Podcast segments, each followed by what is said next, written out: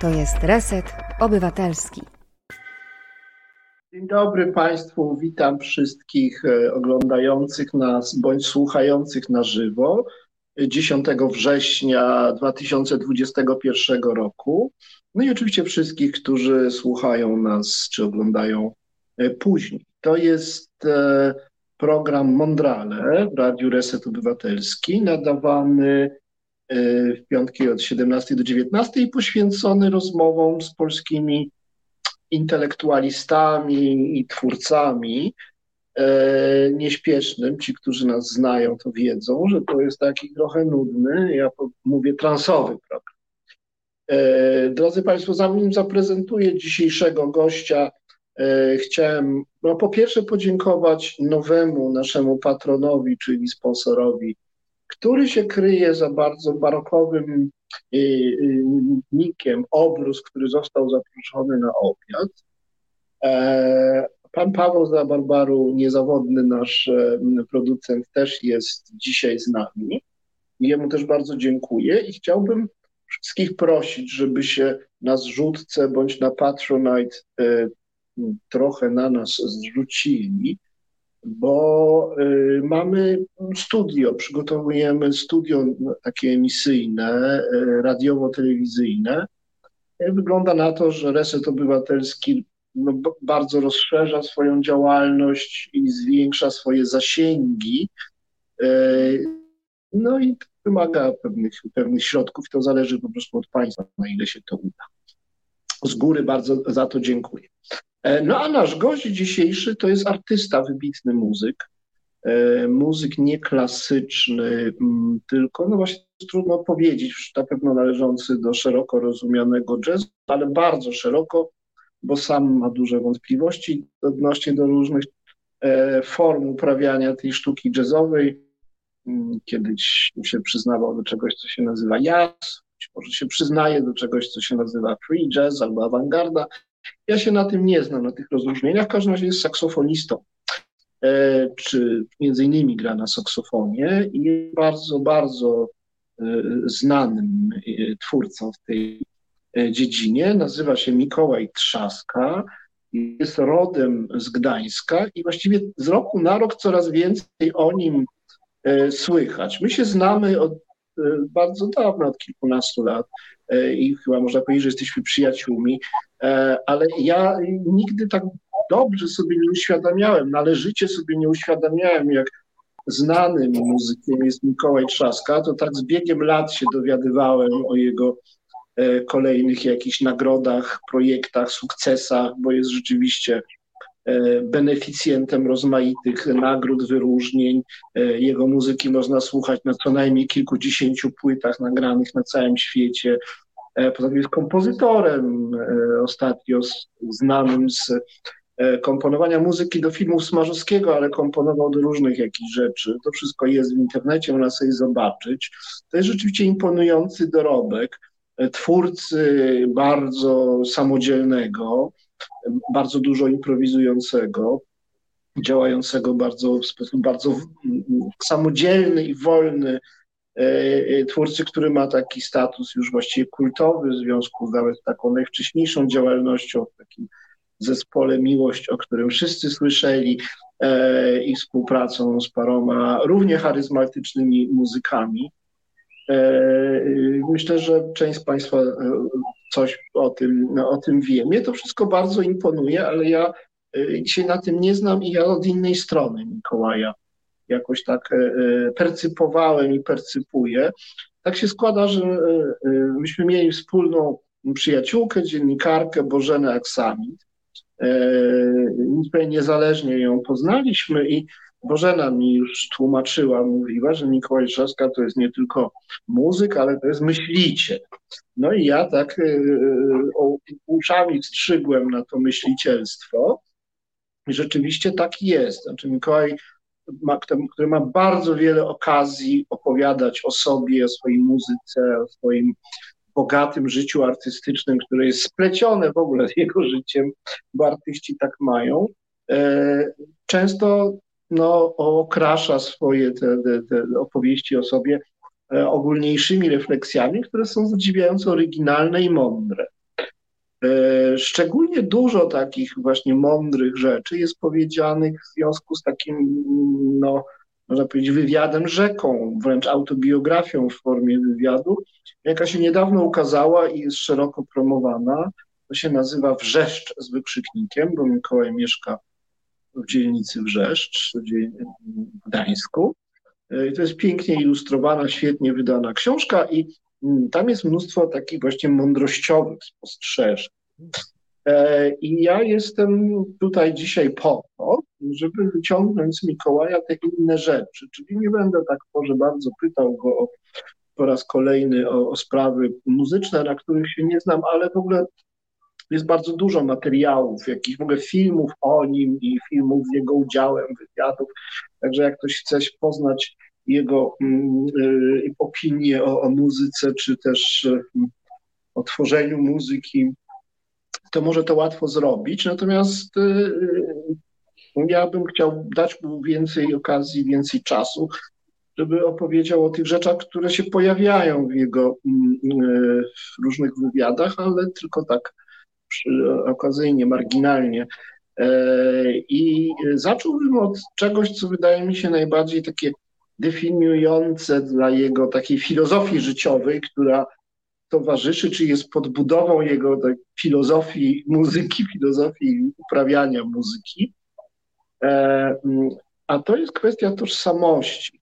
E, e, tożsamości w powiązaniu z autentycznością. Ja myślę, że Mikołaj Trzaska jest, jest artystą, który chce być wolny, autonomiczny, nie dla samej wolności, tylko traktuje wolność, autonomię, suwerenność artystyczną jako konieczny warunek bycia mm, tym, kim jest, czyli istnienia tożsamościowego, świadomego istnienia w pewnym sposobie, który może być zmienny, może być niejednoznaczny, dynamiczny, ale który jest w każdym razie e, e, mm, świadomy, dba o to, żeby poznawać, kim się jest. Więc ja myślę, że to jest przykład artysty, który jest taki samo poznający się, odziedziczonych i kreowanych tożsamościach, bo tożsamości trochę dostajemy, trochę je musimy e, się nimi zaopiekować, trochę musimy je podbudować, trochę musimy je podrasować. E, I ja bym chciał właśnie o te tożsamości i tą tożsamościowość e, kogoś, kto jest też wolny, a więc wolny również do kształtowania tej tożsamości, czy negowania, podważania, o tą tożsamościowość zapytać. E, I bym e, sformułował to może najbardziej tak przewrotnie, jak potrafię, bo akurat y, no, Mikołaj, jako że ma e, korzenie żydowskie, bardzo dużo się zajmuje muzyką żydowską. Jeden z najważniejszych jego projektów, czy wręcz zespołów, bo to jest granie od dawna, nazywa się Szofar i, i tej muzyki żydowskiej, takiej czy innej w jego twórczości jest wiele i przybywa ciągle. E, e, I to jest jakoś trochę łatwe, prawda? Bo dość łatwo, no, to jest taka tożsamość luksusowa, prestiżowa, mm, tożsamość, z którą można wiele robić, można ją kwestionować i od nowa zaczynać na, na różne sposoby, ale ona jest atrakcyjna bardzo dla twórcy. Ma też troszkę taką tożsamość kaszubską. Niewiele osób pewnie wie, że trochę on mówi trochę po kaszubsku, na pewno rozumie. E, e, trochę tam w tych, na tych kaszubach też pomieszkuje. E, mm, no i to też jest takie atrakcyjne. Natomiast no, wszyscy jesteśmy Polakami i na pewno jesteśmy bardziej Polakami niż jesteśmy Żydami czy Kaszubami czy kimkolwiek innym. Przede wszystkim jesteśmy Polakami i to jest jakieś strasznie trudne. To jest takie nieatrakcyjne, męczące, budzące takie niedobre skojarzenia z szowinistami, wszystkiego rodzaju klerykałami, e, ksenofobami, z jakimś zacofaniem, z jakimś takim e, szantażem emocjonalnym, jakimiś kompleksami. No wszystko to dosyć obudowane jest dosyć paskudnie, z kojarzeniami nieciekawymi. Polskość jest też taka przejściowa, mm, e, tranzytywna, nie ma jakichś silnych symboli, nie jest rozpoznawana międzynarodowo, nie, nie, nie koncentruje na sobie żadnych silnych emocji, zwłaszcza afirmatywnych. Nie mamy nawet swojej jakiejś ani marki, ani potrawy, ani jakieś postaci, nawet najwięksi Polacy to mieli pecha i mają francuskie nazwiska na przykład. E, no słabo jest z tą polskością, ale jednak jesteśmy Polakami, kochamy Polskę, nikt, nigdzie nie będziemy się czuli u siebie, tylko w Polsce, zwanej przez nas tym krajem, bo w ogóle już nam słowo Polska i Polacy już nie bardzo przez gardło przechodzi, tacy jesteśmy umęczeni e, e, propagandą nacjonalistyczną. Więc moje pierwsze pytanie odnośnie do tematu tożsamości jest takie, jak w sposób uczciwy, pozbawiony mm, takiej y, idiosynkrazji, ale też obłudy, mm, no, przeżywać, że tak powiem, swoją polskość i jakoś być wobec Polski, polskości i Polski lojalny. Hmm. Przede wszystkim dziękuję, Janie, bardzo dziękuję. Nigdy tak nie powiedział miło nic takiego na swój temat, ale też chciałem się z Państwem przywitać, bo to jest taki moment, kiedy wypada i należy. E, mam rzeczywiście dosyć wymaga, wymaga, wymagającego rozmówcę dzisiaj, który będzie mnie tutaj prowokował, bo już prowokuje trochę i który będzie zadawał mi niezwykle inteligentne pytania. E, no, Janek, no, spróbuję sprostać, bo z tobą, znaczy chociaż uważam się za człowieka niezwykle e, E, elokwentnego i rzeczywiście erudycyjnego, to przyłapałem cię kilka razy też na, na uważne słuchanie, co było dosyć miłe i, i dlatego się też na tą, na tą rozmowę zgodziłem bez, bez problemu i z dużą zresztą chęcią. E, I to jest tą tożsamością, bo po, pozwól, czy po, pozwólcie Państwo, jak nie wiem, jak mam się zwracać, jak będzie dobrze? Czy ja będę się zwracał do... Mogę się zwracać Państwo, a do mnie się zwraca i jak się zwracasz normalnie. Tak sobie myślę, że chyba najlepiej było mi to wytłumaczyć na własnym przykładzie, jak ja to rozumiem. E, myślę, że w wielu przypadkach w mojej młodości było tak, w takiej wczesnej młodości, która i platformą było rzeczywiście, że była rzeczywiście, to, był rzeczywiście czas PRL-u, który, który kazał się nie zajmować nam tożsamością, albowiem byliśmy jednym narodem, w każdym razie oddanym jedynej słusznej sprawie.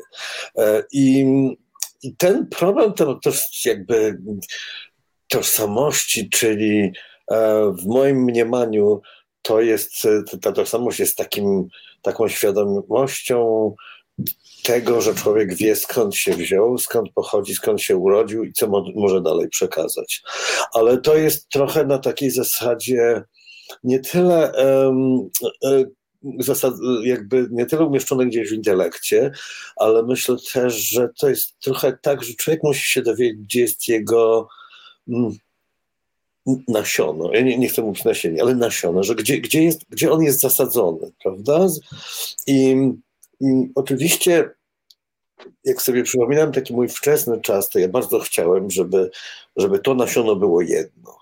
To znaczy, że w tym całym lęku, takiej niepewności świata, bardzo nam zależy, żeby się chwycić jakiegoś chociażby jednego ciężkiego kamienia, który pozwoliłby nam nie dać się e, e, e, zwieść, a nie dałby się znieść mocnemu wiatrowi, prawda? Że jest coś takiego, jest taka szczególnie dla nas, ja akurat nie, nie, mogę, nie mogę się wyrzec swojego pochodzenia, ale i nie chcę wcale, dla nas, którzy, dla których to pochodzenie jest na tyle ważne, ponieważ byliśmy jak, jak, jak, jak, jako naród, jak, jako społeczeństwo poddani bardzo silnej no, no, eksterminacji przede wszystkim. Więc myślę, że dla mnie ten temat jest o tyle silny, że rzeczywiście szukałem usilnie i bardzo mocno tego rdzenia, tego poczucia, że rzeczywiście tu jest to miejsce, tu jest ten kamień, którego się trzymam.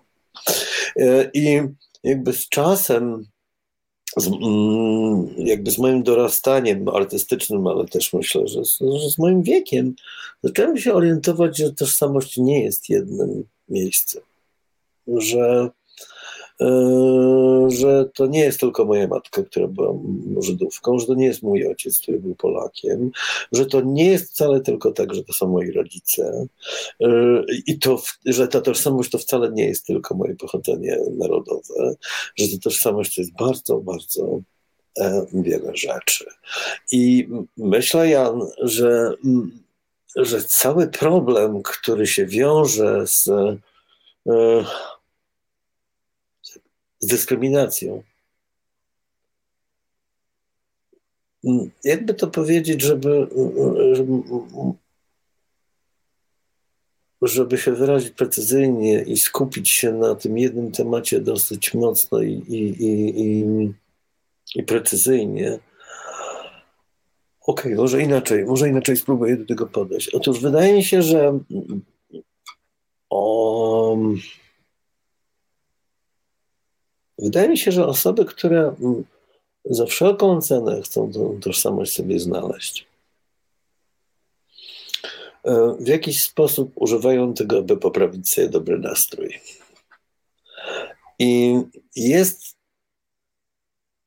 jest taki jest w tym poszukiwaniu też tożsamości zalążek czegoś bardzo niebezpiecznego, w moim mniemaniu.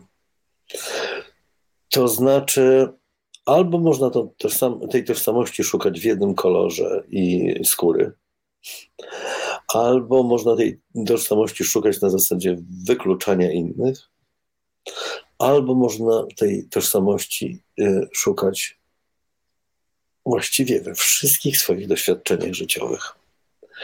I mi się wydaje, że jest trochę tak, że to jest taki proces, który się nie kończy u człowieka. Mi się wydawało, że skoro już w jakiś tam sposób pogodziłem się i e, zacząłem się sklejać ze swoim pochodzeniem, to widzę, że jestem o wiele czymś bardziej więcej niż mi się wcześniej wydawało. Ja nie wiem, czy ja się wyrażam mm, dosyć precyzyjnie, ale pytanie jest tak ciekawe, że mm, tak naprawdę chyba dokładnie będę mógł odpowiedzieć już, jak będzie mój rozum na schodach, czyli po kąpieli, prawda? Ale um,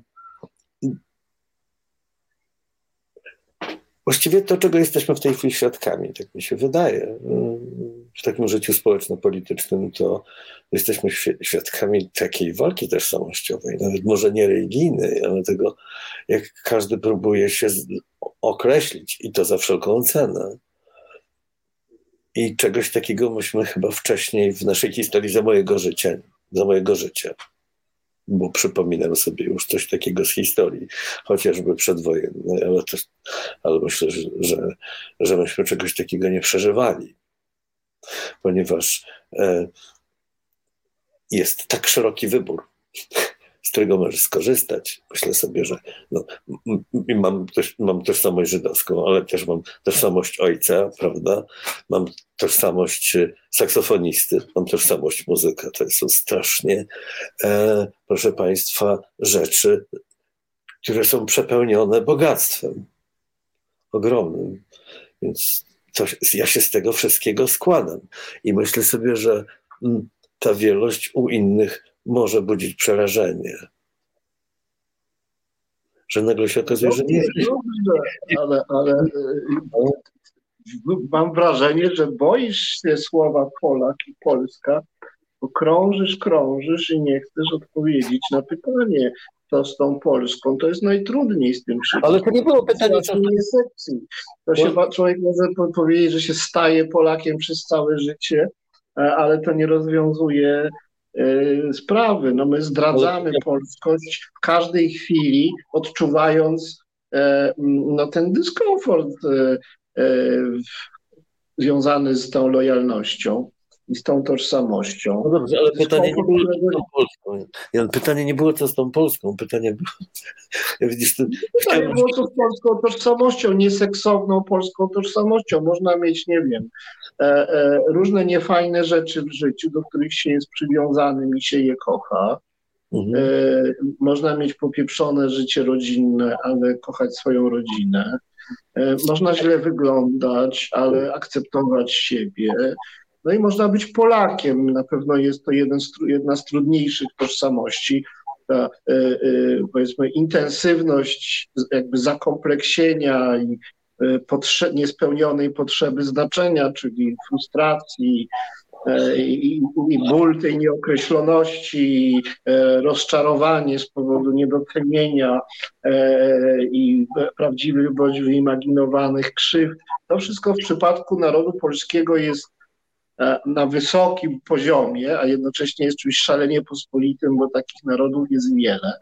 E, e, niezauważanych, e, zakompleksionych, nieokreślonych, świeżych, cały czas dosyć wirtualnych, podzielonych na dodatek, uzależnionych od swoich konstytutywnych mitów, które już wychodzą w większości społeczeństwa bokiem takich narodów niedopieczonych, niedoważonych, epoce, gdy już właściwie odchodzimy od tych tożsamości narodowych i one nas wszystkich również na Zachodzie męczą. Takich narodów jest wiele, ale my jesteśmy jakby bardziej w tym, bardziej e, nieudani. E, a no ale kochamy swój kraj. No, no i o, ja cię o polskość pytam, a o tożsamość w ogóle i tożsamościowość również, ale w szczególności właśnie o polskość, no bo nam jest, bo jesteśmy uprzywilejowani, no co tu dużo mówić. Jak człowiek ma dokąd uciec od polskości, no to ucieka. Ktoś jest Żydem, ktoś jest Kaszubą, ktoś jest y, kimś tam Ślązakiem, to ucieka. No, a poza tym są tacy, którzy z lęku przed e, faszystami, z obrzydzenia do nacjonalizmu będąc no, nieuleczalnymi Polakami, dokonują jakichś dziwnych wolt i konwersji, na przykład w stronę żydostwa, już wolą być drugiego sortu Żydami niż e, Polakami Polakami. No wszyscy wiemy, jak to jest, ale to jest nie, trochę niefajne być uprzywilejowanym, tak jak my jesteśmy bardzo uprzywilejowani tożsamościowo. E, nawet nas antysemici nam pomagają w tym, bo jesteśmy ofiarami jeszcze przy tym wszystkim. I więc mamy korzyści z każdej strony. E, no i a, a to jest w nas przegrane, czyli czego to jest kosztem? To jest kosztem tożsamości polskiej, e, a przecież jesteśmy przyzwoitymi ludźmi i chcemy być patriotami polskimi. No więc, e, ale bardzo to jest trudne, bo wszystkie narzędzia są połamane, wszystko jest jakieś zbrukane tutaj, zepsute. Więc to chcę od ciebie wyciągnąć. Przeżywanie uczciwe, etycznie uczciwe, egzystencjalnie uczciwe, rzetelne, mierzenie się z własną polskością. No, wiesz co, Jan, to tutaj jest tak, że mam takie wrażenie, że już założyłaś taką bardzo poważną aplet, e, tezy, którą, którą mielibyśmy tutaj, nie wiem, znaczy Mam takie wrażenie, że posługujesz się taką kliszą, które, która ma jakby zamknąć ten temat, ale skoro mamy. Ja tak to no, widzę, ty możesz widzieć to inaczej. Ja tak widzę, ale jakby moim zadaniem jest jakby łamaniem tej kliszy, to jest łamanie tej kliszy, jakby zaglądanie w zakątki. No, ja nie mogę powiedzieć, znaczy trudno mi jest powiedzieć, że to, co mówisz, jest czarne i białe, bo nie jest, absolutnie nie. Ale ja mam, ja mam również bardzo ambiwalentny stosunek do swojej polskości, prawda? Ale to, ale to, może, to może być ciekawe, ponieważ mm, jak, że miałem bardzo polskiego ojca, ale w takim bardzo pięknym sensie. Um, Wydaje mi się, że mój ojciec był taką postacią, takim Polakiem, którym warto byłoby być.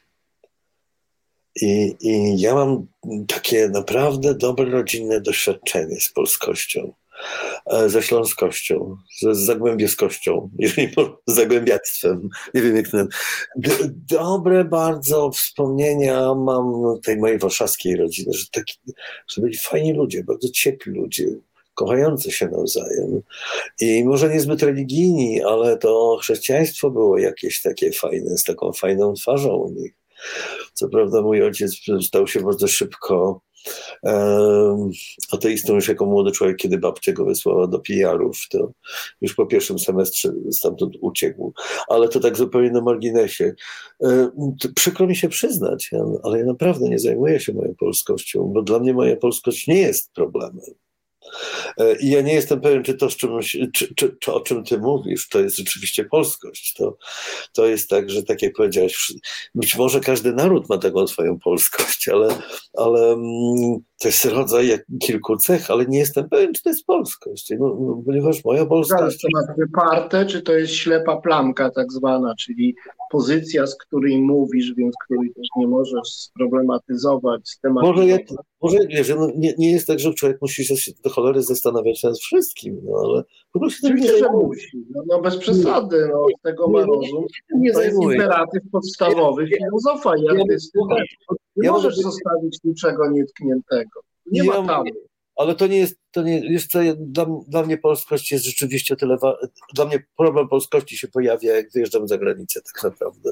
A był taki okres poza czasem COVID-u, kiedy rzeczywiście za, za tą granicą byłem często i jestem za nią często. I, i chyba wtedy dopiero jestem Polakiem, tak, tak się czuję, bo na mnie patrzą jak na Polaka. Ja się czuję, na ile mogę być dumny albo niedumny y, z, z tego, kim jestem. I ja tutaj nie mam obywatelstwa.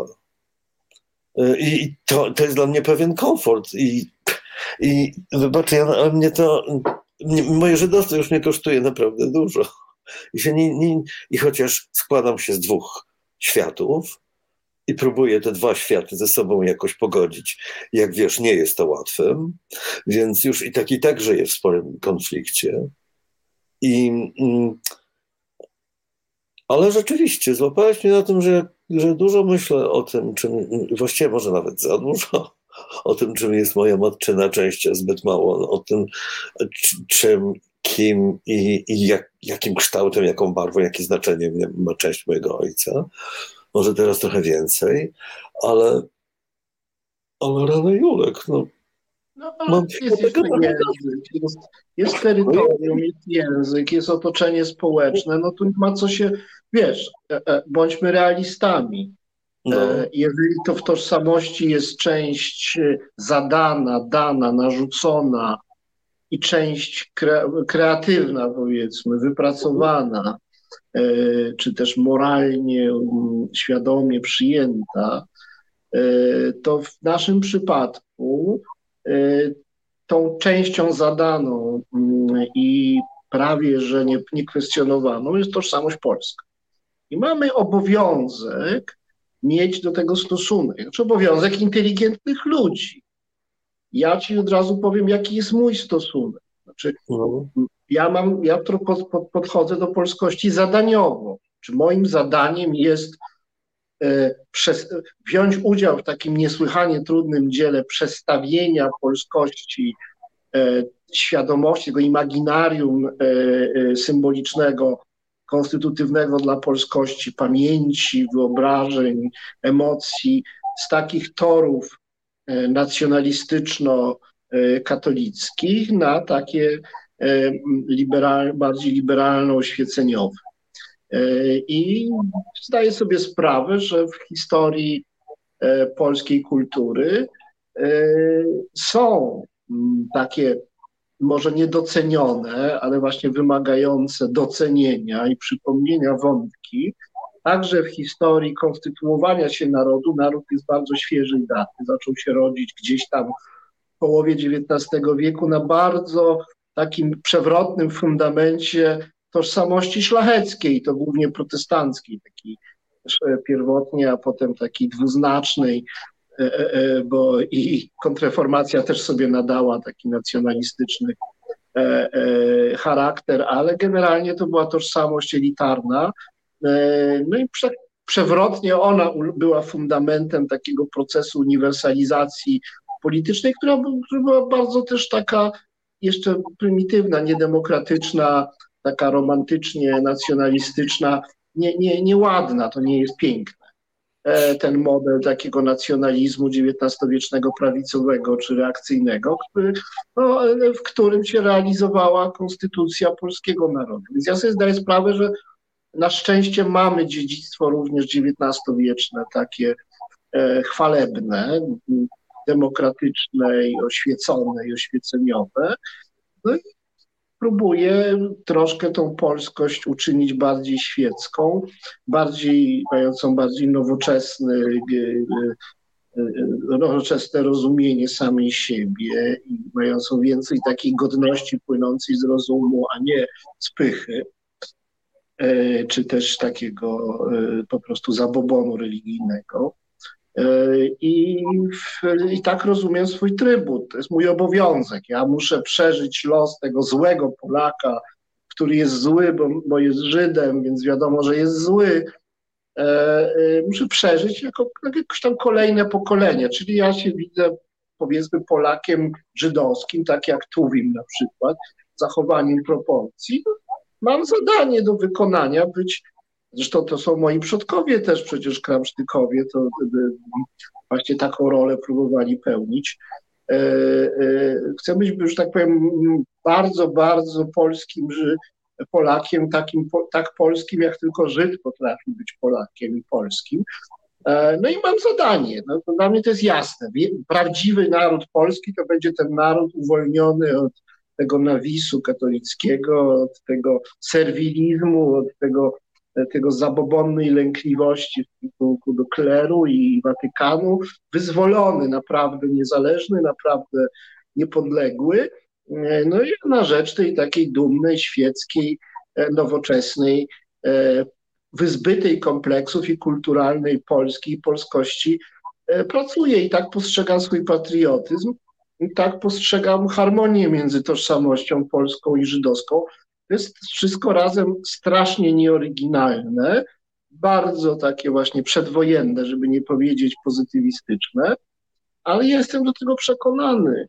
No i teraz no jestem ciekaw, czy ty też się czujesz e, jakby członkiem Haskali, czyli takim naprawdę polskim Żydem i polskim patriotą, który nie odmawia przeżywania polskości i refleksji nad polskością, czy też po prostu wolisz, bo tak to tak trochę wynika z tego, co mówisz, wolisz, że tak powiem, się za dużo nie zastanawiać, bo w polskości się jest, a żydowskość to trzeba kreować i przeżywać. A z tą polskością, no tak jak z żoną i kochanką, że to żydowskość to jest kochanka, tam trzeba nosić kwiaty i tak dalej, myć się, e, perfumować, a z żoną to się nie trzeba przejmować. Ja jednak nie wiem, jak to jest z żoną i z kochanką, wiesz, ale, ale, ale rzeczywiście złapałeś mnie na taki, takich prze, Złapałeś mnie na tym, że rzeczywiście tego jakby nie przerabiam wewnętrznie.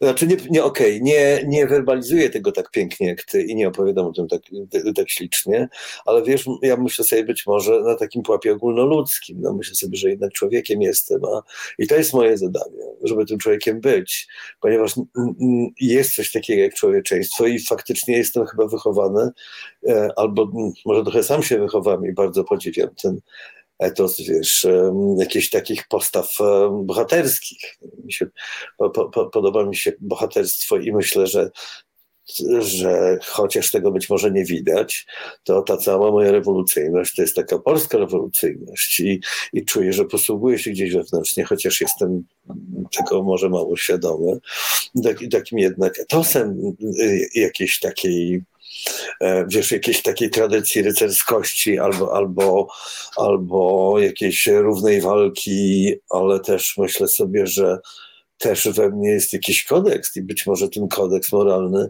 właśnie pochodzi e, z tej raczej katolickiej tradycji, która, która w moim w moim ojcu na przykład była bardzo silna. I to nie, to, i to nie było to, co ksiądz mówi, tylko to było naprawdę, wiesz, to, co jest zapisane w dziesięciu przykazaniach. Chociaż nie był człowiekiem religijnym, ale e, będę szukał blisko, ponieważ ja nie jestem erudytą, a na pewno jeszcze w tym zakresie. I nie, absolutnie nie jestem kimś, kto by się z tej odpowiedzialności zwalniał. Noż gdzież? Przecież zajmuję się jednak zjawiskiem bardzo społecznym. Jak wiesz, moja muzyka jest społeczna, ja do ludzi mówię, ja, z ludźmi się kontaktuję i to na bardzo takim, myślę, głębokim poziomie. I, I wydaje mi się, że, że to już samo w sobie jest takim no, jeżeli o tym dobrze myślę, to takim bardzo patriotycznym zachowaniem, aktem, że moja muzyka być może ma charakter bardzo demokratyczny, jeżeli w ogóle sztuka może mieć taki charakter. Ale, ale gdzieś to, że chociażby dzielenie się, prawda, chociażby tworzenie pewnego archipelagu, tworzenie pewnego środowiska, ale przyznam się szczerze, że słowo polskość jest czymś, czego unikam, bo e, bo rzeczywiście muszę się przyznać teraz, odkrywam się trochę i, i, te, i po to chyba jest to spotkanie, że, że myślę o tym trochę pejoratywnie i nie mam odwagi, żeby to tak, e, e, żeby tak, tak jakby tak odważnie wyrazić, określić, też nazwać. Wolałbym powiedzieć, że to nie jest polskość, prawda? Wolałbym powiedzieć, że to jest po prostu hamstwo. Wolałbym powiedzieć, że to może być ludzkie. Wolałbym powiedzieć, że może być niemieckie, amerykańskie, francuskie, e, włoskie hamstwo, prawda? I, nie będę, I oczywiście będę miał rację, prawda? Bo takowe istnieje, bo to bo jakby ani nienawiść, ani jakby takie uczucia nie mają obywatelstwa, prawda? Ja myślę, że gdzie indziej jest zakorzenione w każdym narodzie. I, i i cały czas jednak myślę człowiek na początku, a, a potem myślę sobie o tym, jakiego jest wyznanie, a potem sobie myślę, jakiego jest obywatelstwa, a potem jakiej jest narodowości, a potem w ogóle, czy jest żona. Myślę sobie o tym. Dla mnie, dla mnie, ludzie, dla mnie jest ważne, kim są ludzie, czym się zajmują, ponieważ lubię z ludźmi rozmawiać, interesują mnie, lubię ich pytać ponieważ wiem, że wtedy można się z kimś spotkać, jak się ludzi pyta. I, i i, I mi ta rozmowa nie jest potrzebna, bo mi się wydaje, że mnie to, mi to odbiera tak naprawdę, to, to szukanie tej narodowości, nawet mojej polskości, mi to odbiera widzenie człowieka. To, Uśmiechasz się, ale naprawdę tak jest. Jestem, mam prawo do tej naiwności, cholera. No, jestem artystą, rozumiesz? Ja, ja, Janek, ja tego żydostwa swojego, przecież jak ja myśleć, wiesz, jest wielu z naszych przyjaciół się tak naprawdę też pyta, czy on jest swój, on jest Żyd, czy nie jest Żyd. I to jest też taki rodzaj, ja, to jest dla mnie zawsze rasizm.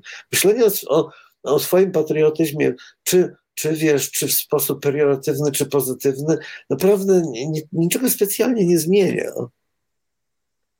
Drogi Mikołaju, w moim przekonaniu nie zdałeś egzaminu z polskości, uciekasz w kosmopolityzm, tak, a z drugiej strony e, e, chętnie chronisz się w uprzywilejowanych tożsamościach. Dlatego będę chciał porozmawiać, za chwilę będzie piosenka, ale, ale chciałem... Ty rzeczywiście, trochę się różnimy tutaj, bo to jest, dosyć ciekawe. Jeżeli twierdzisz, bo, bo to zależy kto na jakim wózku jedzie i każdy swój wózek przyozdabia w różne kandelabry, bombki czy też świecidełka, ale ja nie czuję absolutnie uprzywilejowania mojej, mojego pochodzenia.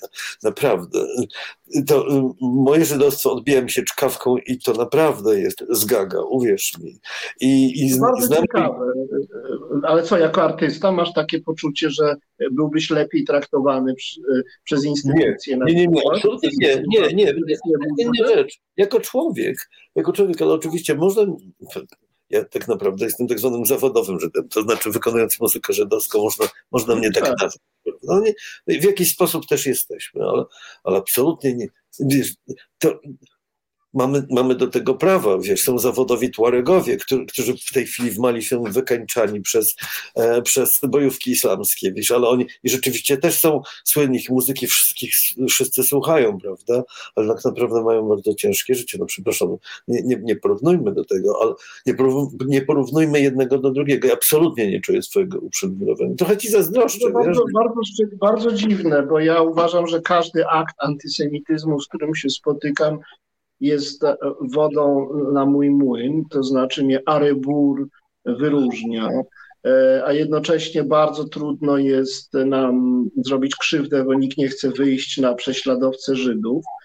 E, stereotypy związane z żydostwem wśród elit w wyższych kręgach społeczeństwa są prawie nieambiwalentne, czyli prawie jednoznacznie pozytywne. Jesteśmy mhm. skąpani w filosemityzmie, można powiedzieć, perfumowani filosemityzmem, e, otoczeni e, ekscytacją e, i, jakimiś różnymi formami afirmacji i aspiracji do kontaktu z nami. Nie, znaczy te, moje doświadczenie jest takie, że po prostu ja w sposób zupełnie niezasłużony jestem uprzywilejowany z racji pochodzenia, będąc na tym stanowisku społecznym, na którym jestem. W związku z tym muszę bardzo dużo robić, żeby mm, ten kredyt spłacić. To znaczy, staram się być naprawdę, robić to, czego nie mógłbym robić, e, nie mając tej ochrony.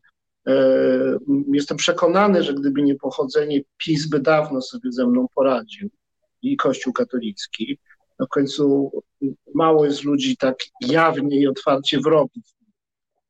I, I myślę, że, że to nas, to, to pochodzenie chroni. Myślę, że ciebie w jakiś sposób też na pewno ubarwia twój wizerunek, uszlachetnia, przy, przydaje ci publiczności, a nie odbiera tej publiczności, ułatwia kontakty z jazzmenami na świecie, zwłaszcza amerykańskimi, jakaś solidarność żydowska wśród muzyków jazzowych czy około jazzowych też istnieje. Nie wierzę w to, żebyś miał, żeby żydostwo było dla ciebie obciążeniem. No jest, ale to byś, byś, ja musiał pogadać z, z terapeutą, a nie z tobą, Janek. Nie, a, nie. dobrze, to, to, to, to proszę bardzo. Nie, nie, możemy ten temat zamknąć. Możesz powiedzieć, że nie jest, bo to też dla mnie jest, jest, nie jestem pewien, bo oczywiście to jest coś takiego, powiedziałeś o tym długo, ale mam wrażenie, że to zaraz zaczniemy rozmawiać o żydowstwie, a nie, po, nie o polskości. Ja w każdym razie mówię o tym też w swojej książce bardzo, e, to nie jest, nie jest no, to jest książka o mnie, nie, nie moja, e, i o tym, jak ten mój dylemat wygląda, jak to obciążenie wygląda, jak mnie opisuje. I, i, I to być może też powoduje zupełnie inny, jakby inną skalę, inny, mamy inny punkt widzenia, patrzymy zupełnie z innego miejsca. Ale oczywiście zgadzam się z tym w dużej mierze, ale nie do końca. No. Dobrze, zostawmy temat, bo znaczy bardzo trudno jest właśnie, to jest część tego uprzywilejowania, bardzo trudno się od tego oderwać. E, e, no więc spróbujmy się od tego oderwać. Teraz będziemy grać piosenkę, ale po piosence chciałem Cię zapytać o, mm, pociągnąć ten temat tożsamości i mm, poniekąd również e, ten temat uprzywilejowania. Chciałem Cię zapytać o protekcjonalizm kulturowy, wyrażający się w takim ciepłym, uważnym afirmaty, afirmatywizmie e, e, w stosunku do różnych e, kultur mniejszościowych, zanikających tradycji.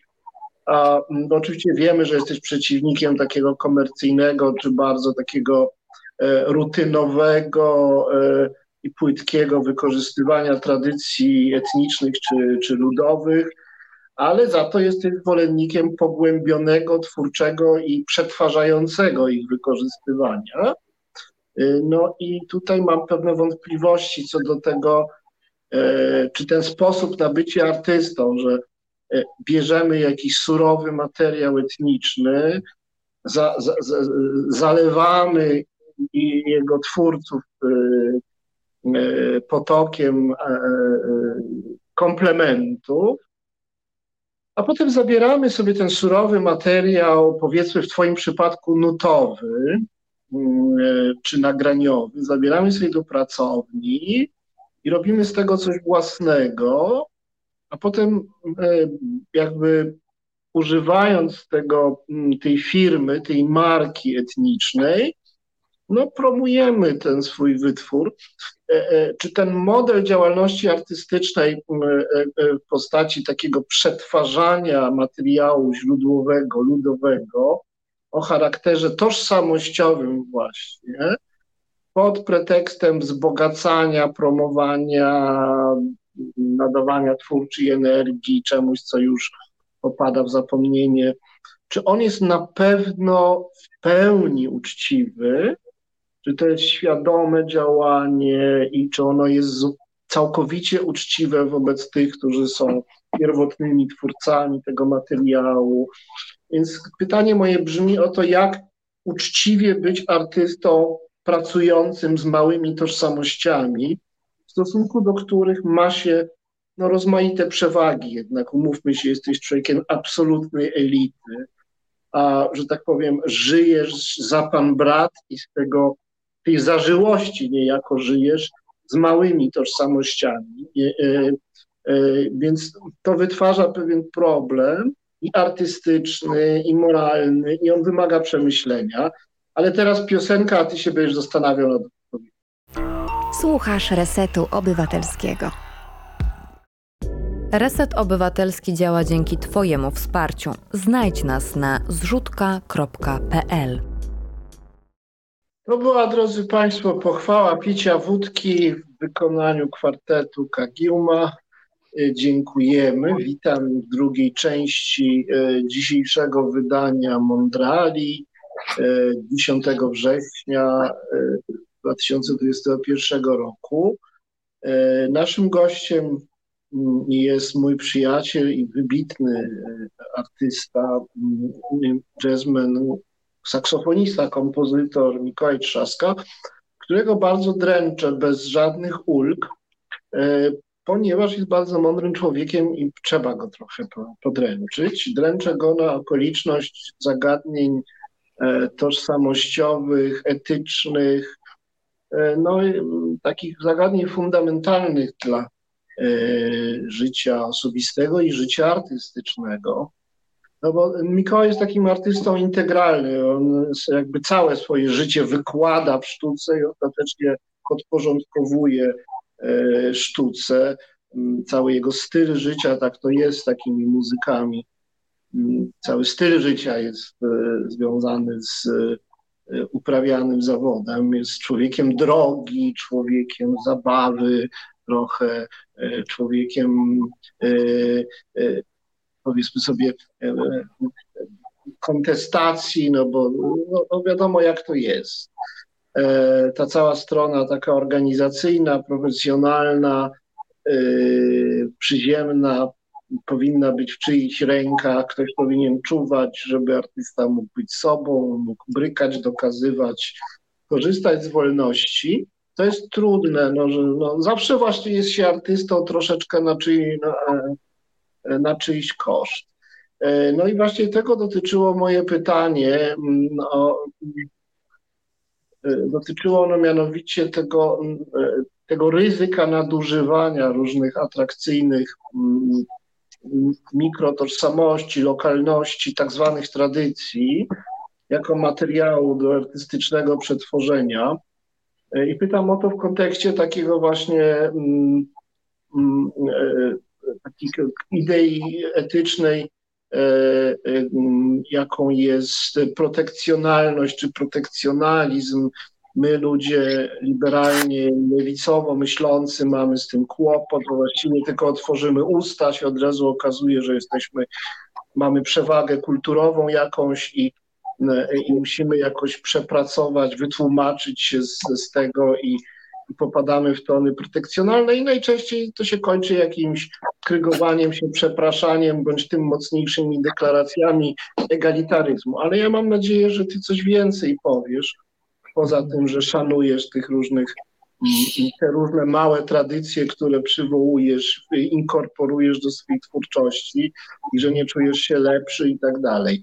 E, bo to wiemy.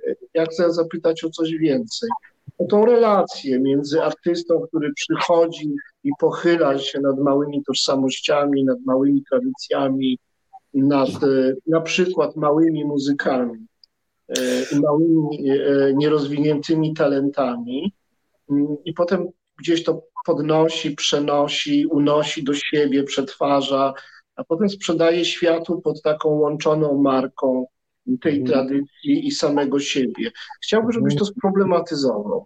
Znaczy nie, nie będę tego, znaczy chciałbym to jakoś wyjaśnić, albowiem mam, ten, tak, albowiem mam ten sam problem, ponieważ jest bardzo, um, e, bardzo, bardzo taka delikatna granica pomiędzy e, szacunkiem do e, e, źródła, a właśnie tym protekcjonalizmem, czyli, czyli można coś przyjąć z, naboż, z nabożeństwem, a można coś wziąć, schować sobie do kieszeni i za rogiem posłodzić, poluk, polukrować i sprzedać y, y, dwa razy więcej. I to jest coś, y, o czym bardzo dużo rozmawiamy z kolegami i coś, co nas rzeczywiście dręczy ponieważ utwory, które gra Szofar na przykład, jak już wspominałeś, to jest zespół, e, który reprezentuje mnie w tej kwestii, w tej, będzie kwestii żydowskiej, tę moją stronę żydowską i właściwie to jest zespół, który pomógł mi, pomógł mi bardzo w osiąganiu tej tożsamości, o, o której mówiliśmy wcześniej. E, to rzeczywiście pracujemy z materiałami bardzo źródłowymi. To są takie nuty, które nie mają swoich autorów Jeden z takich źródłowych tekstów to jest e, zbiór pieśni zebranych przez słynnego e, rosyjskiego muzykologa, który wędrował po Galicji na przełomie XIX i XX wieku, który nazywał się Mosze Bieregowski.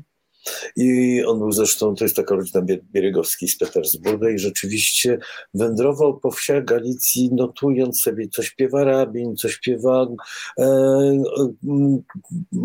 e, co śpiewają ludzie pracujący w polu, e, jak, jakie melodie śpiewa piekarz, co słychać przez, e, przez okno piekarni, kiedy. I tych melodii spisał naprawdę, z tego co wiem, to 400. Ja jestem posiadaczem księgi, w której jest zaledwie 200 tych melodii, i każda tak naprawdę jest inna.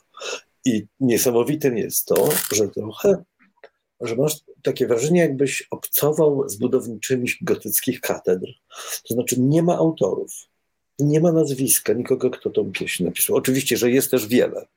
Jest też wiele nazwisk e, autorów, którzy się podpisują, ale akurat nie w przypadku tych, tych, tych, tych zapisów ksiąg, ksiąg, e, e, ksiąg.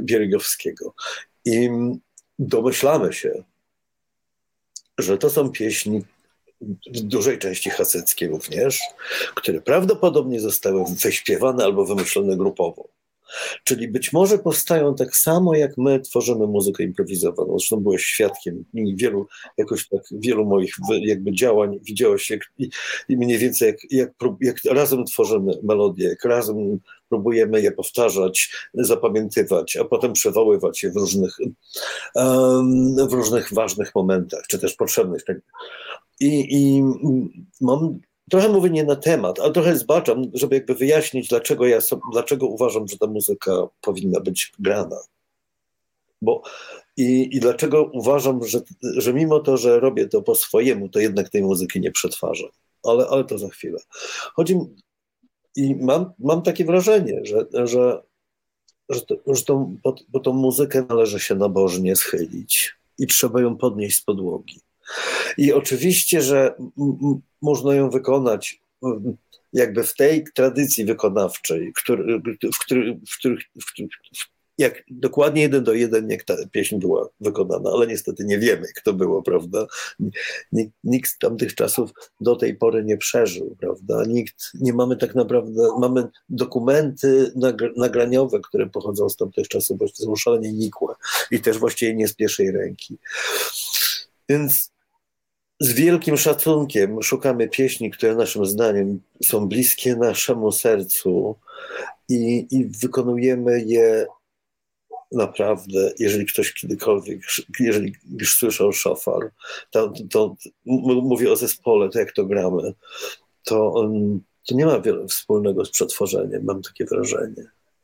Um, ja po prostu gram to tak, jak umiem, ale staram się tego nie przetwarzać. A to, że ta muzyka dalej mnie ponosi i pozwala mi iść dalej i, i, i odbijam się od tej muzyki, jakby tworząc nowe, to mi się wydaje, że to jest ciekawe jednak zagadnienie. To jest trochę tak, jak dostajesz, jak ktoś ci,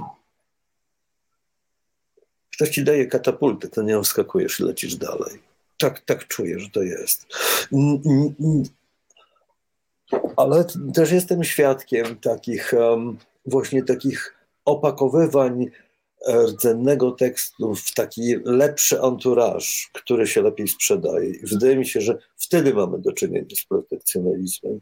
I rzeczywiście y, często, y, często tak jest. I, i, i że festiwale, nie, nie, tylko muzyki żydowskiej, ale w ogóle festiwale muzyki muzyki folkowej, robią, jakby kreują taką potrzebę dla widzów, że, że wiadomo, że prosty oberek grany tylko na skrzypeczkach i na, i na klarnecie z przytupem to jest za mało, że to trzeba jeszcze do tego dograć najlepiej jakieś klawisze, do tego jakoś właśnie posypać lukrem. To, to jest naj, chyba najlepsze słowo, bo to się, bo, bo, bo i, i, dodać równą perkusję taką, a najlepiej jeszcze, żeby była umpa.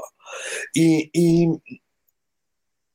Czyli zamieniamy to w towar, prawda? Myślę, że protekcjonalizm jest moment, to jest moment, w którym my zamieniamy coś w towar, albo że patrzymy na coś z góry. I, to, i też nie jestem, nie jestem pewien, czy, czy wszyscy artyści żyjemy e, e, na czyjś koszt. Nie jestem pewien. Oczywiście, w jakimś tam sensie ale mam pewien kodeks, który każe mi jednak myśleć o tym bardzo lewicowo. religijnie. Ale jaki kodeks? To bardzo ciekawe, że padło słowo kodeks w tym kontekście. Ja właśnie przed chwilą e, e, opublikowałem na blogu swoim e, swój własny, kompletny e, projekt kodeksu etyki lekarskiej, który zamówiono u mnie 6 lat temu, ale korporacja ostatecznie nie pozwoliła na to, żeby procedować nowy projekt, chociaż aktualny kodeks jest zły. I takie myślenie w kategoriach kodeksu jest mi bliskie. Kiedyś pomagałem tworzyć kodeks dla, e, etyczny prokuratorów i komuników. No to może stworzysz kodeks muzyków improwizującym. To jest dosyć ciekawe. Jest, kodeks nie jest komorników, komorników prosiłem, żeby nie wpisywali sobie do kodeksów, że, w kodeksie, że trzeba być trzeźwym w pracy, bo to jest niepoważne i poniżające dla ich zawodu napominać się w takiej kwestii, bo coś takiego mieli w kodeksie właśnie. E, e, Myślę, że w kodeksie artystów też mógłby być taki zapis i dobre powody, żeby jednak go skreślić. E, Ale bardzo ciekawe- różni artyści, różni artyści, różne to kodeksy. Widzisz, ty mnie tutaj przezywasz od, od, od, od, od, od niemalże od celebrytów. Pra, pra, pra, prawie, że to usłyszałem. No ale taka jest prawda, bo ty sam siebie, myślę, co, my mamy bardzo poważny kłopot z samooceną. Nie Aha. mamy kogo zapytać, Ja jak, jak ludzie na nas patrzą, więc ja jestem na zewnątrz ciebie. Bardzo długo nie widziałem w tobie celebryty, bo mnie inne rzeczy obchodziły, bo się znaliśmy prywatnie. Nie słucham za bardzo takiej muzyki i to nie, niezbyt nie docierało do mnie, że tam jesteś znanym muzykiem, ale przez te wszystkie lata ostatecznie dotarło, a jeszcze twoja kariera się rozwija, także w tej chwili mam jako takie pojęcie, to jesteś, jesteś strasznie dużym nazwiskiem i to jest duży ciężar, bo ludzie No tak. patrzą, zwłaszcza młodzi, i się wzorują, wiesz. Jest mnóstwo młodych muzyków, którzy no, chcą być tacy, tacy jak ty i w to, są, to jest ogromne zobowiązanie. Dlatego ja tak bardzo tutaj te etyczne kwestie drążę. E, e, bo no, to poszuk- bycie, każdy artysta jest wolny i każdy szuka swojej, swojego wyrazu i swojego charakteru, swojego brzmienia.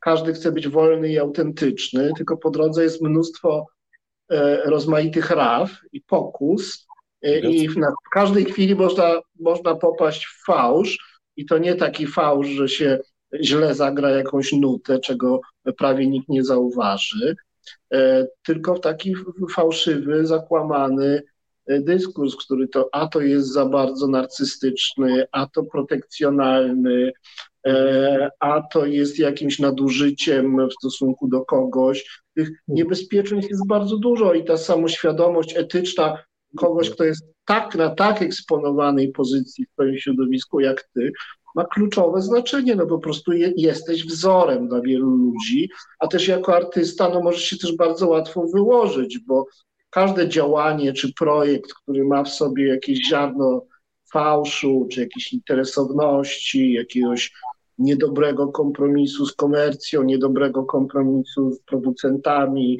e, czy z kimkolwiek, e, e, no sam się jakby kompromituje, bardzo łatwo upaść. Bardzo łatwo, tak jak polityk może się wywrócić na jednym słowie.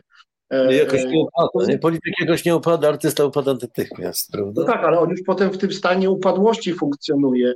A, a, a artysta, artysta, upadek Ale artysty też, artyści też funkcjonują w stanie upadłości, bo jak my patrzymy wiesz, z takiego punktu widzenia etyki, to moim zdaniem jest bardzo niewielu artystów, którzy jakby dotrzymują tego punktu chociażby podstawowego dzielenia się, czy też właśnie braku narcyzmu, który dla mnie jest jakby takim klubem artystą, że narcyzm jest czymś, co jest zaprzeczeniem w ogóle sztuki, no bo sztuka polega na tym, że się poszukuje, prawda, że, że, że się wchodzi że się wchodzi pomiędzy, a nie się jest ponad. To, to jakby jest zaprzeczenie, więc mi się wydaje, że celebryta, w ogóle tak, takie słowo, to celebrity, że, że, że to jest coś, co mm, brzmi dla mnie niezbyt słodko, wiesz, ale... No ja wiem, ale to jest twój krzyż, który niesiesz. Janek, nie, Janek, mi naprawdę zależy na tym, żeby być człowiekiem w tym całym- całym Ale, biznesie. ale no dobrze, no, ale to jest, to jest Nie, wyzwanie. Ale- Bo wiesz, ty mnie pytasz, ale tak naprawdę mnie znasz. Wiesz, że, ja żyję, że żyjemy skromnie, nie żyjemy w dostatkach, nie szukamy, Nie o szukam Chodzi o taniego to, żeby nie, żeby nie było tak jak z Wojtyło, że ktoś się potem zdziwi, że jesteś człowiekiem. papież, który pozostał człowiekiem, no, nosi tytuł pewien filmu Wojtyla, albo e, ekstaza narodu na wieść, że papież je kremówki, prawda? A, a potem je wydala. No więc bardzo, jest bardzo trudne, żeby nie tyle być sobą, bo to sobą być to drobiazg, że tak powiem, być, ale y, y, y, trudność polega na tym, żeby właśnie będąc osobą eksponowaną w tych obiektywnych warunkach ekspozycji, uprzywilejowania i sławy, no celebrity to znaczy właśnie sława, żeby tutaj no, nie tylko po prostu zostać, pozostawać miłym i skromnym człowiekiem, bo to jest żadna sztuka i to każdy narcyz potrafi, tylko żeby w tych e, szczególnych warunkach e, zachować wyrazisty etos, żeby ta sztuka wiedziała, o czym jest. E, I, żeby nie była kształtowana po prostu przez te uwarunkowania, przez te okoliczności, które wynikają z tej eksponowanej pozycji, naprawdę bardzo łatwo nie robić komercji z, e, nie wiem, z, z, z migunów, prawda? To jest proste. Naprawdę nie jest trudno być miłym, fajnym, bezpośrednim facetem, który zagada na koncercie.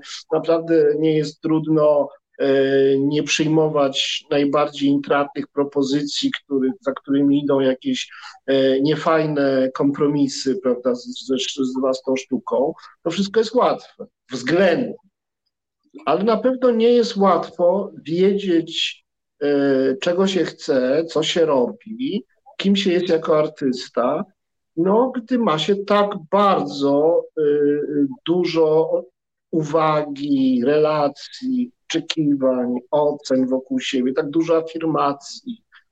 To jest szalenie trudne. Dlatego ja się tak wypytuję bardzo, bo ja bym też chciał, żeby ta rozmowa nie tylko coś wydobyła, czego nie ma może w innych twoich wywiadach, ale żeby tak cię trochę męczyła potem, wiesz, no chciałbym, żeby odpłacić ci za te dwie godziny, które z nami spędzasz. I e, e, chciałbym, żeby ta kwestia autentyczności, która jest ewidentnie w centrum nie tylko twojej twórczości, twojego życia e, osobistego i artystycznego, ale w ogóle jest chyba w centrum życia wolnych artystów, a jazz to jest taka dziedzina sztuki muzycznej, gdzie wolność jest e, absolutnie nadrzędną wartością. Ta wolność, ona się synchronizuje i ta wolność zaczyna harmonizować, wybrzmiewać e, i tworzy się porządek wolności. To taka jest filozofia jazzu, jazzowania. Na tym polega to, This is to ja się czegoś od No, ale to jest, to, to, wiesz, to tak, to, że tak powiem, filozofia jazzu jest taka i e, możesz nie lubić jazzu akurat jakiegoś tam, ale tak czy inaczej w jakimś bardzo szerokim sensie należy tej kultury wolnego grania, wolnego. Nie tylko chodzi o improwizowanie, tylko o, o, o wielką wolność, która się w działalności artystycznej tutaj e, manifestuje. I tutaj zachowanie zachowanie suwerenności, zachowanie e, e, takiej uczciwej, rzetelnej samoistności, która nie jest e, właśnie narcystyczna, tylko jest taką substancjalnością kogoś, kto wie, kim jest, wie, co chce ludziom dać, wie, w jaki sposób usunąć się z centrum i zrobić miejsce dla, dla piękna, dla wartości artystycznych. E, utrzymanie tej autentyczności, której się podporządkujemy i wobec tego łatwo o niej gadać, a trudniej ją zdobyć, to jest największe wyzwanie. Dlatego ja tak cię męczę o tę kwestię autentyczności i tych zagrożeń, nadużyć. E, jestem przekonany, że ty dajesz radę, że właśnie jest w tobie ta, ta twoja wewnętrzna walka z narcyzmem jest udana. I ty jesteś człowiekiem Słuchaj, nie mam pojęcia, wiesz, ale być może to jest w ogóle, to jest w ogóle ten priorytet, wiesz, być może w ogóle o to chodzi. Wcale nie chodzi o muzykę i wcale nie chodzi o ten, ten cały, wiesz, ten, ten, cały artystyczny, wiesz, niezwykle efektowny e, cyrk, bo muzyka niestety ma taki e, bardzo niebezpieczny też element w sobie, że potrafi być e, mm, obiektem ekwilibryzmów różnego rodzaju. Już chodzimy na koncerty i podziwiamy gwiazdy, bo są pięknie ubrane, bo są przystojne albo piękne. Wiesz o co chodzi. Jest ten cały anturaż tych różnych świat, świecidełek. I, a, a poza tym też są wykonawcy, którzy potrafią lepiej podrzucić piłkę, potrafią skoczyć wyżej i, i to też tworzy, tworzy takie wrażenie, że chodzimy trochę na koncert jak do cyrku. Czasami klaszczemy po solach. Ja proszę, żeby tego nie robić. Żeby nie robić ze mnie jednak kogoś takiego, kto zaraz podskoczy potrójne salto. Ja takich salt nie skaczę. Po prostu nie umiem. I, i, I jakby nie o to mi chodzi. To nie jest moim zadaniem. Ja chcę opowiedzieć historię. I wydaje mi się, że masz rację y, i absolutnie się z tobą zgadzam i powiem ci, Jan, że e, no ja bez przerwy o tym myślę, czy ja już dałem ciała, czy jeszcze nie dałem ciała i, i gdzie jest, gdzie jest ta, mm, ta delikatna granica pomiędzy tym, że można zagrać dla kogoś coś pięknego i ciepłego i delikatnego, a gdzie można coś zagrać słodko pierdzącego, przepraszam, i chcącego proklasku, prawda? To naprawdę, to jest tylko, to jest tak jak smak wina. Jest, jest jest bardzo złe wino i bardzo dobre wino i tylko wrażliwość. Ja już nie mówię, że wytrawny znawca, tylko twoja wrażliwość ci powie, czy to jest wino słodzone, czy to jest wino, którego smak i zapach i, i, i, i, i cała jego treść pochodzi z naturalnego jakiegoś takiego procesu, prawda? I, a, a, skol, a ale też są takie zwierzęta jak ja, które czują pismo nosem od razu. Czy ktoś mnie chce nabrać, czy ktoś chce mnie oszukać, czy naprawdę ktoś ma coś szczerego. I czasami jestem zadziwiony, jak proste rzeczy z pozoru kiczowate są piękne i głębokie, prawda? Bo też jest tak, że to obie strony posiadają swoje elementy, takie, no, dzielą się tymi elementami. To nigdy właściwie nie jest tak. Nawet, nawet ta kiczowata melodia bierze za serce, prawda? I nawet są, ja już wolę się nie przyznawać, co mnie bierze za serce. Czasem jak prosta melodia i, i ckliwa. On potrafi u, u, niemalże łzy ze mnie uwolnić. I ona być może jest nawet bardzo komercyjna. Tylko, że ja tak sobie myślę, że, że artysta to jest trochę taki facet, który pisze list do ukochanego, ukochanej. Artystka, też. I, I w jakiś sposób ten ukochany, czy ta ukochana jest osobą przez nas wybraną i do, do której mamy niebywały szacunek i niemalże nabożny. Więc de, de, jakby ten, i ten list jest dedykowany. To są słowa miłości, prawda? Naj, naj, najlepiej by było, no i też prawdy, prawda, bo ludziom, który, których kochamy, chcemy powiedzieć, co naprawdę czujemy, chcemy powiedzieć prawdę, bo mamy zaufanie, więc budujemy jakąś sieć zaufania.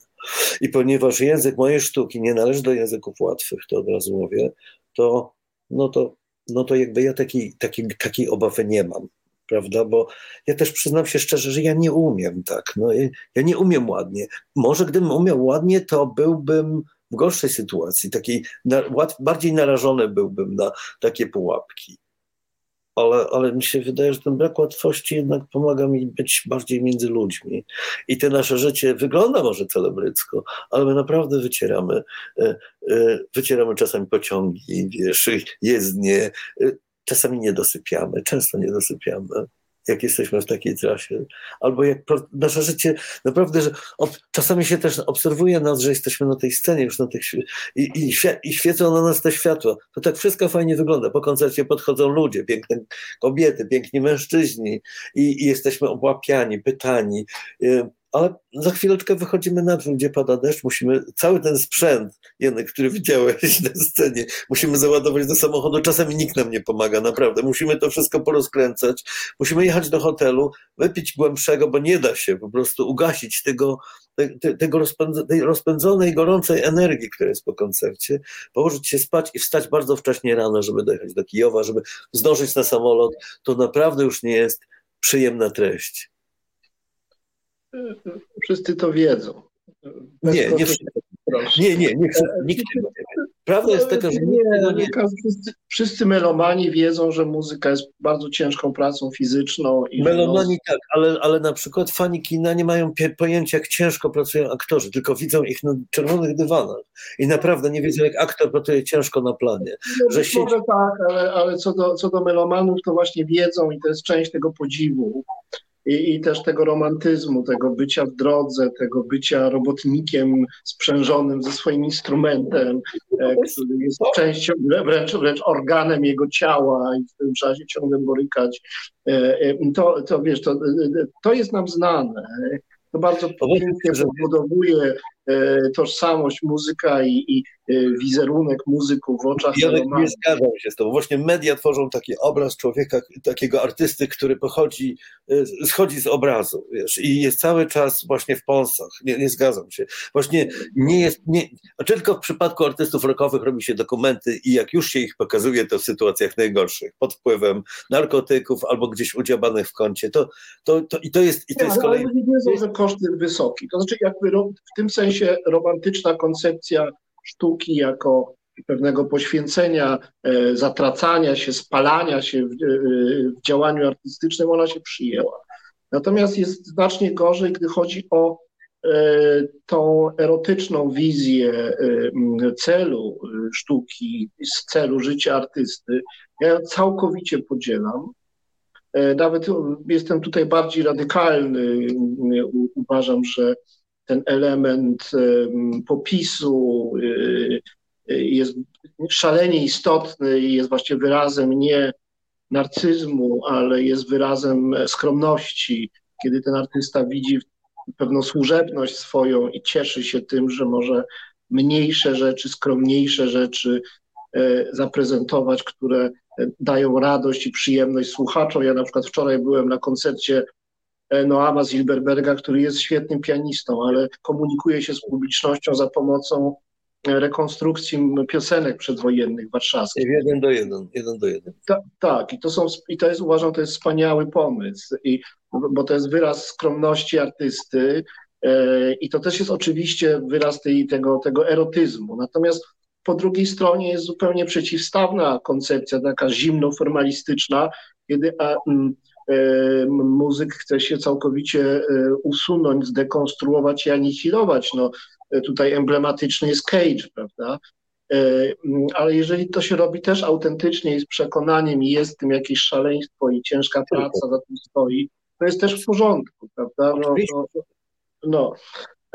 Ale, ale, i tutaj jest jakby, teraz zagramy piosenkę, ale chciałem w tej trzeciej części, bo mówiliśmy o tożsamości, autentyczności, e, chciałbym, żebyśmy jeszcze się skupili na pojęciu prawdy w sztuce.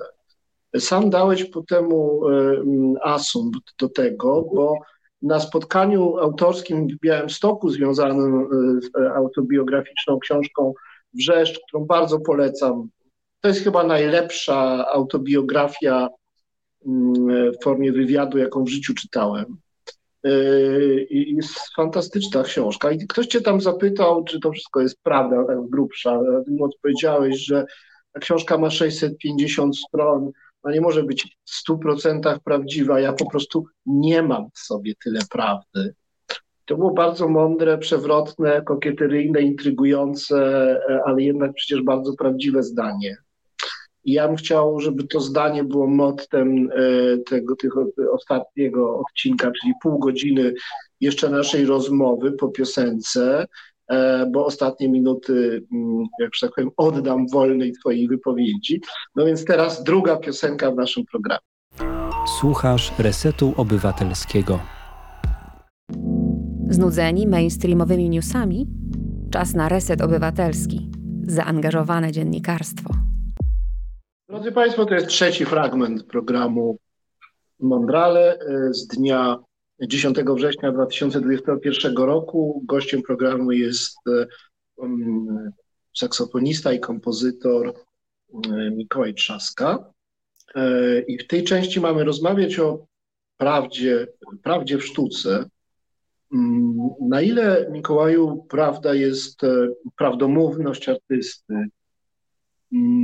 jest bezwzględną wartością. E, jest. A czy jest bezwzględną dla Ciebie jest. wartością? A, czyli czy też może właśnie jest taką wartością, która jest prima facie, ale czasem musi ustąpić przed, e, przed jakimiś dwuznacznościami, e, przed powiedzmy sceptycyzmem, z którego wynika jakaś inna prawda, czy jakaś taka nieprawdziwość, nie kreska prawdziwość czasem jest ważniejsza nawet w służbie prawdy niż e, bezkompromisowa wierność prawdzie, szczerość, odsłanianie tego, co się naprawdę wie, w najlepszej wierze i najbardziej odpowiedzialnie jak można. Czyli jak się ma e, prawdziwość jako wartość e, życia, a więc i wartość sztuki, która musi być życiowa i prawdziwa, no to fantazji, marzenia, kaprysu, przewrotności, przebierania się, które też są jakąś, jakimś pra, prawem sztuki i prawem artysty. Hmm. Słuchałem tych dwóch piosenek, które mm, zagraliście nam. I ta pierwsza piosenka była bardzo wirtuozerska. Było takie bardzo piękne solo na fortepianie, takie jazzowe. I ta druga piosenka, w której było przepiękne, bardzo proste, niewirtuozerskie, można było powiedzieć, solo na klarnecie. Ja wolę oczywiście to solo na klarnecie. To jest, nie wiem, jak się nazywa wykonawca, ale, ale to było coś takiego, co naprawdę przysporzyło mi przeżycie. Przekażemy komu trzeba. Mhm.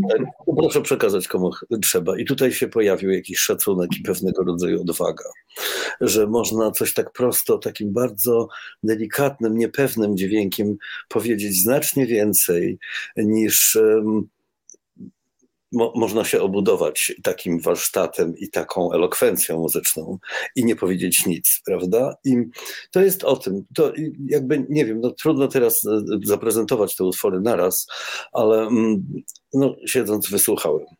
I ponieważ dla mnie język jest, język muzyczny jest takim samym językiem jak język słowa mówionego, to, to bez problemu jakby czytam intencje też, czy też przyjemnie mi jest zobaczyć, nawet niemoc, ale to jest większa prawda. Ta niemoc często y, jest prezentowana przeze mnie i mm, złapałem się ostatnio na tym, że robię to w jakiś sposób e, podświadomie, mm, utrzymując siebie jako człowieka czującego w takiej emocji kryzysu. I to nie wiem, czy to jest ta sama ambiwalencja, o której mówimy, ale mi się wydaje, że ambiwalencja, czyli dla mnie to jest taki świat, który nie jest, widzenie świata przez człowieka wrażliwego nie jest jednoznaczne, nigdy. I pomyślałem sobie przez chwilę, że tak naprawdę wszystkie te największe dzieła, dzieła chociażby klasyki, tak naprawdę zostały stworzone w kalesonach. Yy, że wielcy twórcy tworzą czasami e, w bardzo trudnych warunkach swoje dzieła E, borykając się naprawdę e, z codziennością, e, z przewijaniem, z, z, z, szarymi jesiennymi dniami, że naprawdę tam jest tyle rzeczy do wzięcia w takim rytuale powtarzania. I mam wrażenie, że, mm, że to jest o wiele mniej niż myślimy. I jeżeli przyglądamy się dokładnie takim prostym obyczajom, że z tego można wyciągnąć więcej niż z patosu. I to jest tylko jeden przykład. Ponieważ ja nie jestem e, e, erudytą, ale mam doświadczenie warsztatowe, to wiem, że mm, samo ćwiczenie dźwięku, prostego dźwięku, jest takim punktem wyjściowym do, do, do wielu rzeczy. I kiedy pracuję nad tym dźwiękiem, naprawdę zastanawiam się, i to jest taki mój, to jest taka moja praktyka codzienna, czy ten dźwięk jest prawdziwy, czy nie. Nie czy jest udany, czy jest efektowny, czy już osiągnąłem jego taką pełnię brzmienia, dzwonienia, wypełniania wszystkich frekwencji, tylko czy ten dźwięk jest autentyczny, czy następny kolejny dźwięk, który zagram w swoim takim ćwiczeniowym rytuale, będzie e, rutyną, takim, rutyna to też fajne słowo, czy będzie takim automatyzmem wyszkolonym, czy też będę tak blisko tego dźwięku, że będę mógł właściwie wsadzić, włożyć w niego całą, całą swoją, cały swój bagaż emocji, doświadczenia, wiedzy.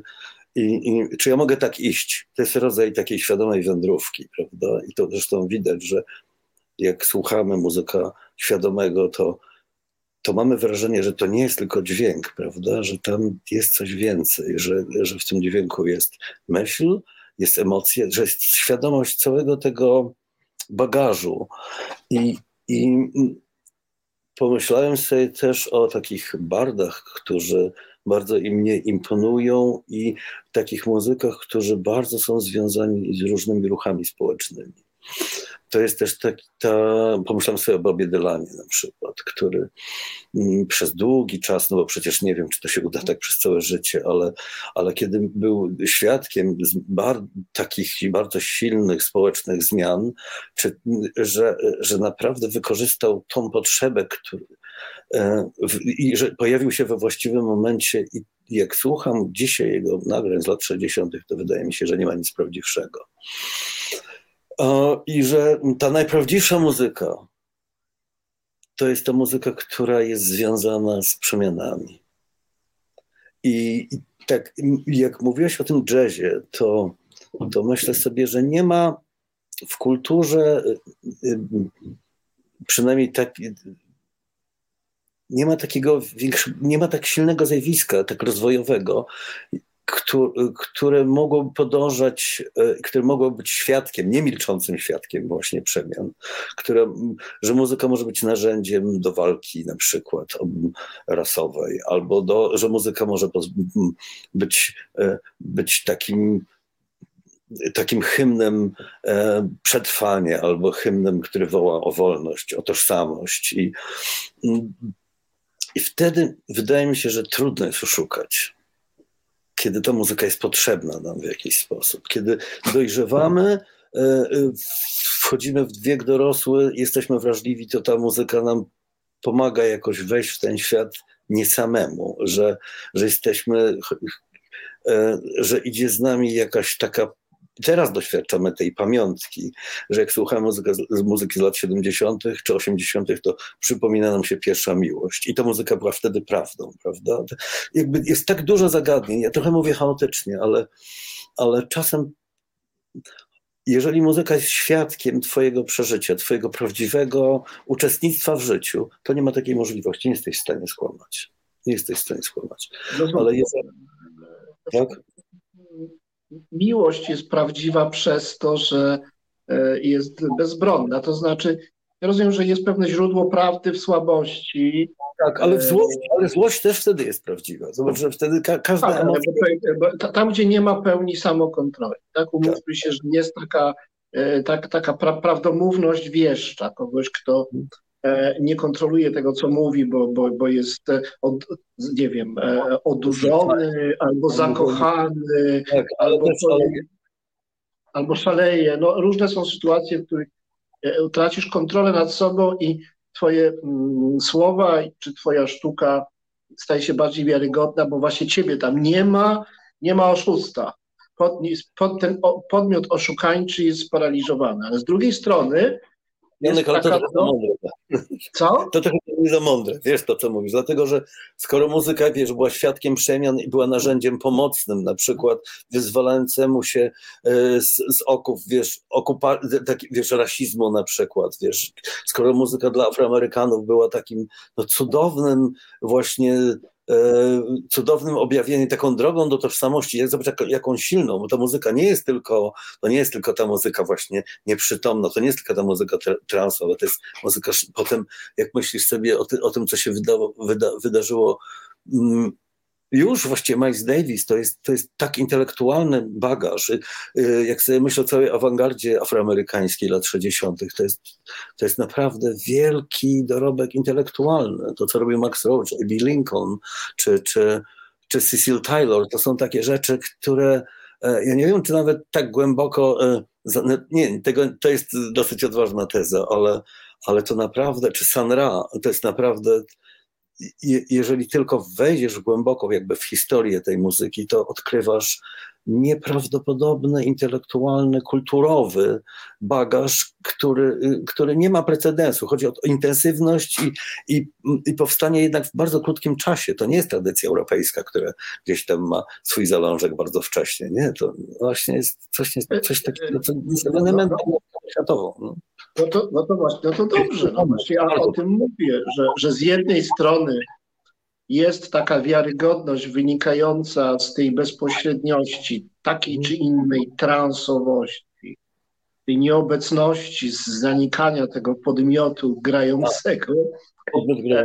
I to może być w różnych nastrojach, ale jest, to jest jeden sposób. Zaniknąć, zaniknąć jako, jako kombinujący, kontrolujący podmiot. A drugi sposób to jest zaangażowanie, autentyczność zaangażowania. Ono może być oparte na jakimś błędzie, ale tak. jest w każdym razie prawdziwym zaangażowaniem, które jest potwierdzone jakimś cierpieniem, jakimś poświęceniem. Z jednej strony mamy, nie wiem, hipisowskie czy parahipisowskie projekty typu twoje wczesne te zespoły, miłość jakieś tam, a, a z drugiej strony masz zaangażowanych artystów, nie wiem, czarnoskórych albo biało-czarnoskórych, łącznie z Dylanem. Mhm. E, ale jest jeszcze właśnie taka trzecia droga, może najtrudniejsza.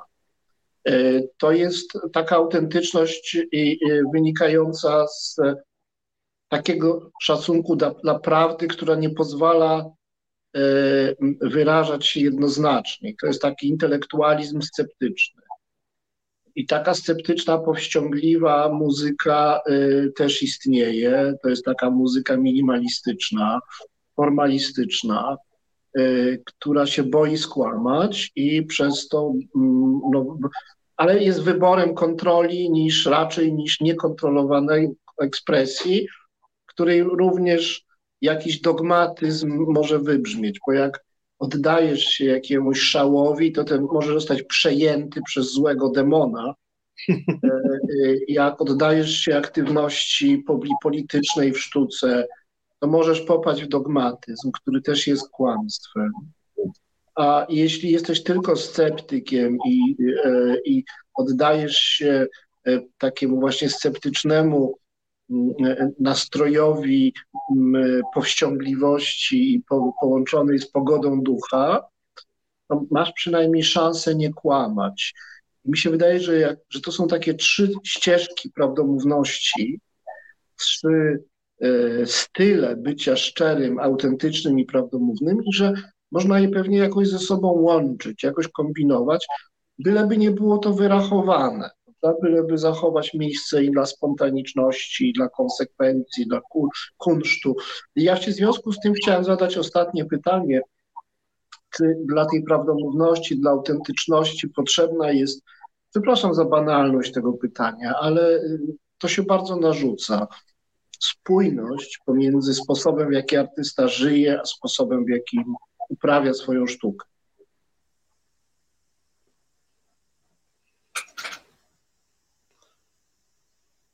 Moje doświadczenie mówi że jest ważna ta spójność.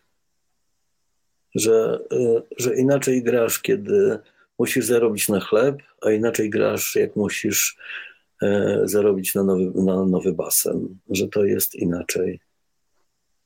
Mhm. I to są inne dźwięki. Inaczej grasz, kiedy jesteś głodny. E, ale nie ma to nic wspólnego z tym, czy chcesz się przypodobać publiczności bardziej, czy mniej, tylko strefa komfortu to jest coś, co nie służy artyście. Chociaż e, wiemy, że w okresie baroku byli artyści, którym wiodło się dobrze i też pięknie komponowali. Mówię o tym z własnego doświadczenia i taki jest, taki jest mój pogląd, że, że muzyka powinna być blisko człowieka.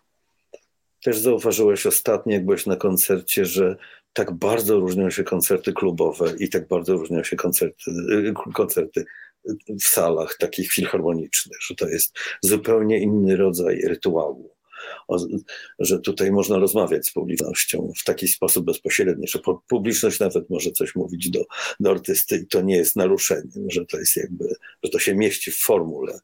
Natomiast, i, natomiast jak się nie przebiorą wszyscy w garnitury i kobiety nie założą pięknych, długich sukni, to, to być może e, zostaną naruszone jakieś zasady w sali filharmonicznej. Tak, tak mi się wydaje, że ja sam się boję przełykać ślinę, jak idę na koncert do filharmonii. Stąd Stąd nie chodzę, bo ja często przełykam nerwowo ślinę.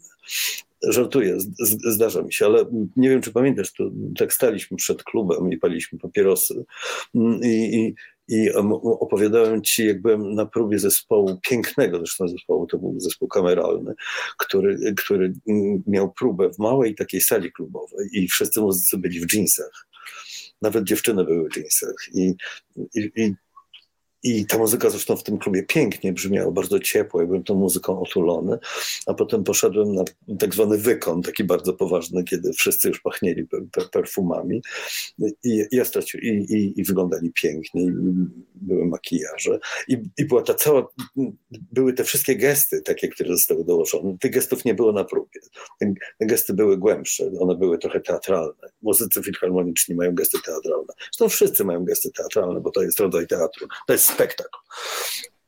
I, I ja z tego koncertu musiałem wyjść, bo, bo on dla mnie stracił wiarygodność. I pewno sama muzyka nie, ale anturaż tego koncertu spowodował, że przestałem wierzyć, że, że ktoś że podejrzanym było mi to, że ktoś chce mi coś ułatwić. Że, że ktoś chce mi sprzedać coś właśnie w tej folii i w, tym, w tych wszystkich złotkach, a ja chcę, ja chcę dostać dobrze podgrzaną pieczeń, prawda? No, nie jem mięsa, ale, ale, ale chcę dostać to do ręki, chcę, żeby to było surowe. Nie mogę to zjeść rękoma, prawda? I tu, tu mam ten problem, że muszę użyć jakichś specjalnych narzędzi. Oczywiście mi się to też podoba. Ja, ja też uważam, że, że to nie jest tak, że ktoś przyjdzie od razu na mój koncert i będzie wiedział, jak to jeść. Do tego trzeba pewnych narzędzi, żeby to dobrze spożyć i żeby to smakowało. To trzeba trochę się przyzwyczaić do mnie, do, do, do, tego, do, tego, do tej, nie wiem, tradycji wykonawczej, jakkolwiek to nazwać, ale, ale absolutnie tak jest. No, i, I być może też są różne narzędzia do, do tego, żeby do tej prawdy dojść. Ale ja też wiem, że mm, to nie jest tak, że ten dźwięk od razu wychodzi ze mnie na, na dzień dobry, że ja muszę usiąść, że, że naprawdę muszę się poważnie zastanowić, muszę się jakoś w sobie zamknąć, żeby móc, żeby móc z siebie od, od, ten otwarty dźwięk wydobyć. I to jest bardzo poważny proces, naprawdę. To jest taki proces, w którym muszę porzucić tego, jak, jak ty mówisz, tego wykonawcę swojego. Muszę naprawdę stanąć trochę poza sobą. Muszę ten dźwięk usłyszeć siebie. Jest I, ja tutaj muszę odrobinę polemizować. E, najpierw zaznaczę, że papierosy to paliłeś ty, ja od trzech lat nie palę i tobie również polecam rzucenie palenia. E, natomiast jeśli chodzi o mm, tą sytuację koncertową, wydaje mi się, że tu się trochę zmieniło. E, e, że powoli bardziej wzorcowym, takim referencyjnym sposobem komunikowania się artystów, muzyków z publicznością jest właśnie klub. Mhm. Natomiast Filharmonia musi się bronić jako e, szlachetny anachronizm, który jest ze wszystkich stron podważany i dzięki temu nabiera walorów mniejszości, czy też e, formy e, represjonowanej. I to bardzo uszlachetnia Filharmonia. Ona w tej chwili nie jest, zdecydowanie nie jest mainstreamem, nie jest uprzywilejowanym przekazem, każdy muzyk filharmoniczny e, czuje się w obowiązku co najmniej afirmować, jeśli nie uczestniczyć w e, działaniach e, bardziej demokratycznych, wydawałoby się. Na przykład wspomniany tutaj już Noam, który ma swoją małą orkiestrę dancingową, zatrudnia muzyków z filharmonii. Nie tylko dlatego, że oni coś tam dorabiają, to nie jest po prostu job jak job, tylko to jest pewien sposób na że tak powiem, e, e, e, przyłączenie się do, do mainstreamu, ponieważ na co dzień jednak się jest w jakiejś już w tej chwili zrepresjonowanej formule. Filharmonia stała się przedmiotem jakiejś opresji. I ja zawsze jestem po stronie tych, którzy mają gorzej i, i są w opresji. 20-30 lat temu może było jeszcze odwrotnie i e, tak. kluby wszelkie były jakoś tam jakimś offem czy undergroundem, ale z czasem zrobiło się tak, że w tej chwili harmonia jest problematyczna. Ja bardzo sobie cenię ten element e, e, teatralny, histrioniczny e, tej sytuacji artystycznej, filharmonijnej. Nawet napisałem kiedyś tam o tym jakiś tekst. To jest, to jest bardzo trudne. I ja myślę, że ci muzycy, którzy, którym tak fajnie jest zagrać w jeansach, czy fajnie wychodzi im na próbie, E, a potem e, się usztywniają i w tej sztywnej atmosferze e, jest trudniej, no stają po prostu przed szczególnym wyzwaniem, które jest teraz wartościowe o tyle, że ma walory konserwujące. To są ludzie, którzy w tej chwili, ludzie, którzy pracują w filharmoniach, grają taką muzykę oni są strażnikami czegoś, co jest ginącą tradycją. I ona, ta tradycja, już nie mamy na to czasu, ona jest sama wewnętrznie troszkę tam zafałszowana, bo to jest też taka kreacja z przełomu XIX i XX wieku, ale tak czy inaczej to było dawno. I to jest, to, to też jest pewien styl, który wymaga pewnego oddania, wymaga pewnej czułości, uważności. Jest to po prostu pewien styl muzyczny, który zasługuje na, na szacunek i który na pewno nie jest już punktem odniesienia i mainstreamem. Mi się wydaje, że to wy jesteście w tej chwili jakby już w gotowości do bycia mm, e, arbitrami elegancji e, w świecie, w świecie artystycznym i e, ważne, żeby nie przegapić tego momentu, bo za chwilę e, Wiesz, jak bardzo łatwo przekroczyć granicę między e, taką no, e, kontestacją a arogancją. To znaczy, jak kontestacja jest bezpieczna i można żyć w warunkach ofowych, to potem przychodzi nonszalancja, potem przychodzi arogancja, potem przychodzi zblazowanie, a potem przychodzi emerytura. To znaczy rozumiesz, jakie kariery mam mieć, prawda? I, I to jest jakieś takie zagrożenie. Ja myślę, że ty jesteś w takim punkcie e, w rozwoju artystycznym, takim akme, takiego szczytu, e, z którego można zejść na różne strony. E, można też pozostać, prawda, na tym szczycie czego ci życzę, żeby było to jak najdłużej, ale myślę, że, że bardzo warto, żeby, żeby w Twoim wyborze, jak być prawdomównym, zachować nieśmiałość. I ja bardzo podziwiam w Tobie, w Twojej osobowości, w Twoim także osobowości artystycznej, pewien rys nieśmiałości. Ja wiem, z czego wynika ta nieśmiałość. To jest lęk przed narcyzmem, prawda? przed tym, że, że jednak okaże się kimś, kto no, nadużywa innych z miłości własnej. E, I to jest bardzo, bardzo, bardzo, bardzo piękna cecha. Nieśmiałość jest bardzo ważną cechą. W sztuce tak samo jest ważną cechą w filozofii. E, e, no, tak to tak Cię postrzegam i chciałbym Ci teraz oddać taki zupełnie swobodny głos.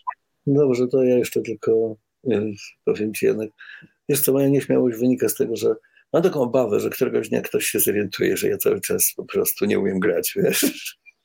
Że, że, że to będzie taki moment, kiedy wreszcie ktoś na to wpadnie, że to, co robię, to jest, to jest wielka ściema, ale że to naprawdę um, jestem tak um, pod wielkim wrażeniem, kiedy słyszę muzyków, którzy posługują się wielką erudycją, wirtuozerią której nie mam no, z wiadomych względów, chociażby dlatego, że nie ćwiczę od szóstego roku życia i nie poświęciłem swojego życia dla instrumentu w ten sposób. E, jak myślę o swoim talencie, to raczej myślę, że to jest talent, e, do, który jest pozamuzyczny, że to jest coś pozamuzycznego. Ja nie wiem, co to jest tak naprawdę że ja bym bardziej prawdopodobnie chciał opowiadać historię niż grać, ale wyszło na to, że ten saksofon mi się strasznie podoba i ja wolałbym to, tę historię opowiadać na saksofonie niż je mówić. Jakoś mam wrażenie, że mi to łatwiej wychodzi, ale robię to krzywo, dziwnie, nie potrafię inaczej. Ja gram, bo naprawdę nie potrafię inaczej, dlatego tak gram. I ja tak chcę, chcę jakby to nie, nie rozwijam. Um, Wiesz, ta rozmowa jest dla mnie dosyć ciekawa, bo e, musiałbym jeszcze z Tobą porozmawiać dłużej, żeby przyzwyczaić się do takiego języka, bo rzeczywiście rozmawiamy różnymi językami. E, I, i, i zupełnie inaczej to widzimy, i dlatego chyba to jest takie ciekawe. Wiesz, ja tak chciałbym zakończyć to, to nasze spotkanie, bo dużo mówimy o etyce, dużo mówimy o, o tym, co jest uczciwe, mówimy o prawdzie, i chciałbym może się zastanowić przez chwilę, taką małą chwilę, czy muzyka jest w stanie zmienić świat. I to jest takie pytanie, które mnie dręczy. Tak naprawdę od samego początku i chyba dlatego zacząłem grać w ogóle. To jest taki mój główny motyw, taki mój, mój to jest taka mm, jakby tak, to jest coś, taka myśl, która mnie nie opuszcza. Z tym się jakby trochę urodziłem i, i wydaje mi się, że z tym umrę. I opowiem taką historię, która mi się przydarzyła całkiem niedawno i która mi się w różnych postaciach od czasu do czasu przydarza. Otóż uważam, że nie może zmienić świata muzyka. Ale jak ktoś przychodzi po Twoim koncercie i mówi Ci coś, że przeżył coś takiego, czego jeszcze nigdy nie przeżył, i to coś w nim, że ten dźwięk coś w nim otworzył, jakąś taką klapkę, jakąś taką furtkę do czegoś innego, niż do tej pory doświadczał, to myślę sobie, że skoro świat jest wielki, a człowiek może być światem, że jednak coś w tym jest.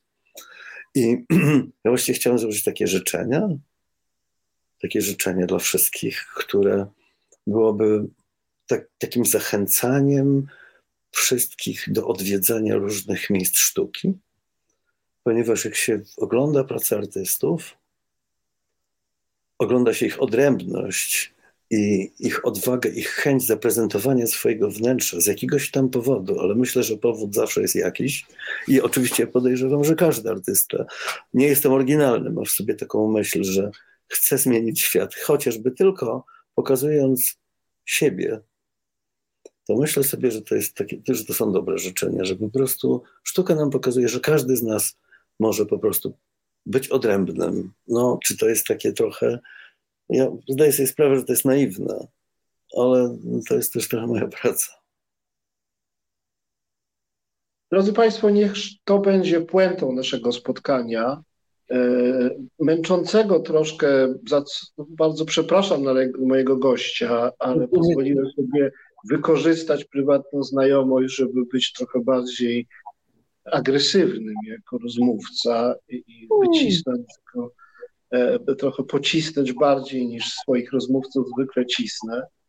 E, no, mieliśmy do czynienia z bardzo e, szczerymi i dającymi do myślenia wypowiedziami prawdziwego, żywego artysty. To jest rzecz bardzo, bardzo cenna. Dziękuję Ci, Mikołaju, za nie wyszło mi, nie wyszło mi. Nie mam co sobą wstawać w szranki Hartman, nie mam, ale dziękuję, doceniam to bardzo. Dziękuję Państwu. E, dziękuję wszystkim, dziękuję Tobie. Do zobaczenia w następnym programie. Do widzenia. Do zobaczenia i zapraszam na koncerty. Jestem fajniejszy tam. Do zobaczenia. Ja. To jest Reset Obywatelski. To był program Resetu Obywatelskiego. Subskrybuj nasz kanał na YouTube, obserwuj na Facebooku i Twitterze.